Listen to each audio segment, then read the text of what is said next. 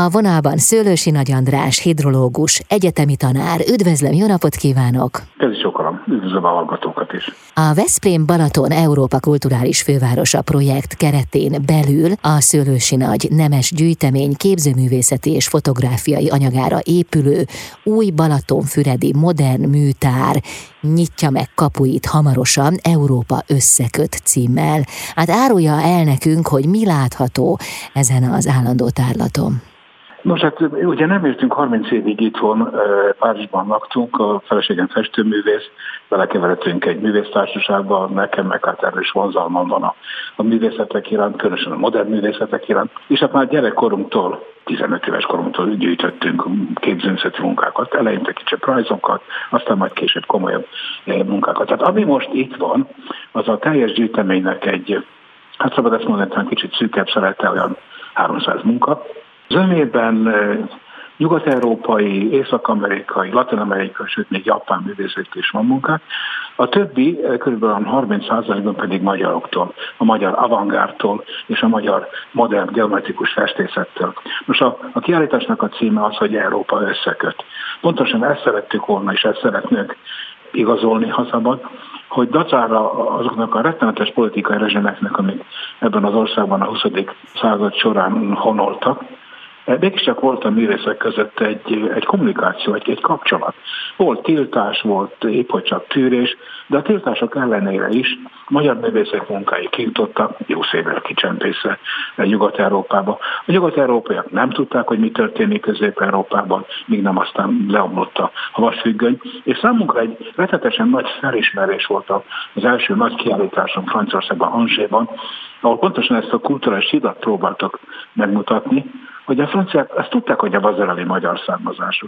Hát azt is nagyjából sejtették, hogy a Nikolás Söffer szintén magyar. De hogy mennyi jó magyar művész volt Franciaországban, és mennyi jó magyar művész maradt Magyarországon, ez számokra egy, egy reveláció volt. És akkor, akkor ült el a szabadidőben a bogára a fülünkben, hogy ezzel kellene valamit kezdeni, amikor hazamegyünk, mert mert ez egy nagyon fontos dolog, hogy az európai kultúra folytonosságát bemutassuk a publikumnak.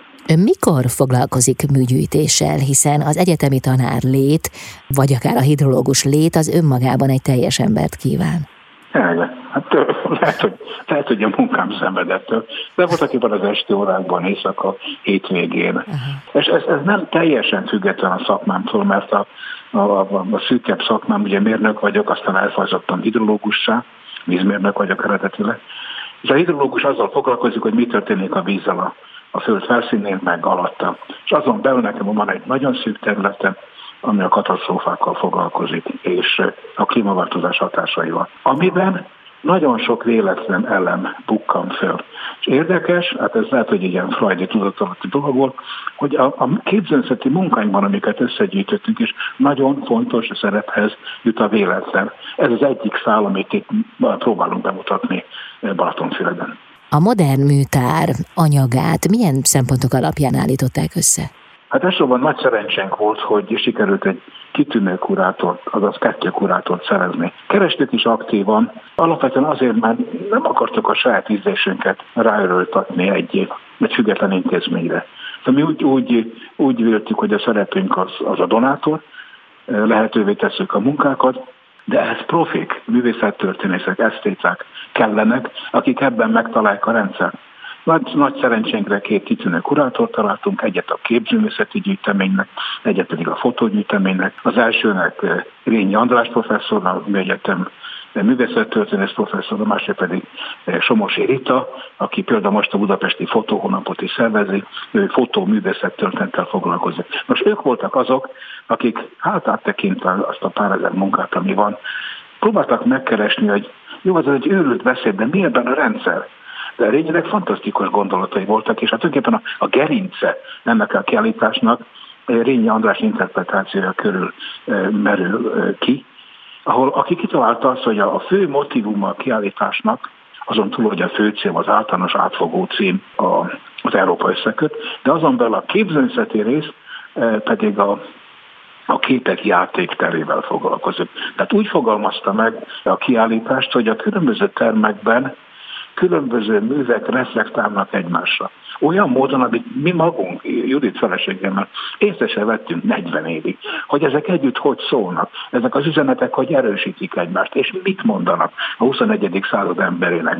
Szóval ez, ez hihetetlen jó volt. Somosi Rita pedig a fotókiállításunkat eh, kurálta, egy kicsit kisebb, ami voltak éppen hát megpróbál egy eh, civilizált bevezetést adni a a látogatónak először figurális munkákon keresztül, főleg a művészportrékat mutatja be azokról, a művészekről, akiktől vannak munkák a gyűjteményben, tehát egyfajta kondicionálás, hogy mire készülhetnek el. Aztán persze a fotógyűjtemény is egy kicsit, ha szabad ezt a szót használom, bekeményedik, mert a vége fele már a, a modern experimentális fényképezésből mutat be egy-két példát. Szemben a, a, a képzőnzeti alapgyűjteménnyel és tárlattal a, a fotógyűjtemény az majdnem nem kizárólag, egy-két amerikai van, majdnem nem kizárólag magyar. Most ezeknek az öme nem Magyarországon, mert magyar, hiszen Franciaországban rendkívül híresek a magyar fotográfusok, a Brassajtól kezdve Almásin át hihetetlen sokat és fontosat tettek a francia fotóművészetért. De őket is együtt szeretnék bemutatni a, a magyar fotográfusokkal. Szóval az egy nagyon Hát biztos szubjektív vagyok, nem nagy hiba. De, de nekem nagyon tetszik. Jöjjön el, nézze meg, hihetetlen az dolog. Szombaton nyit. Köszönöm Igen. szépen, sok látogatót kívánunk, ez egy állandó tárlat lesz. Így van.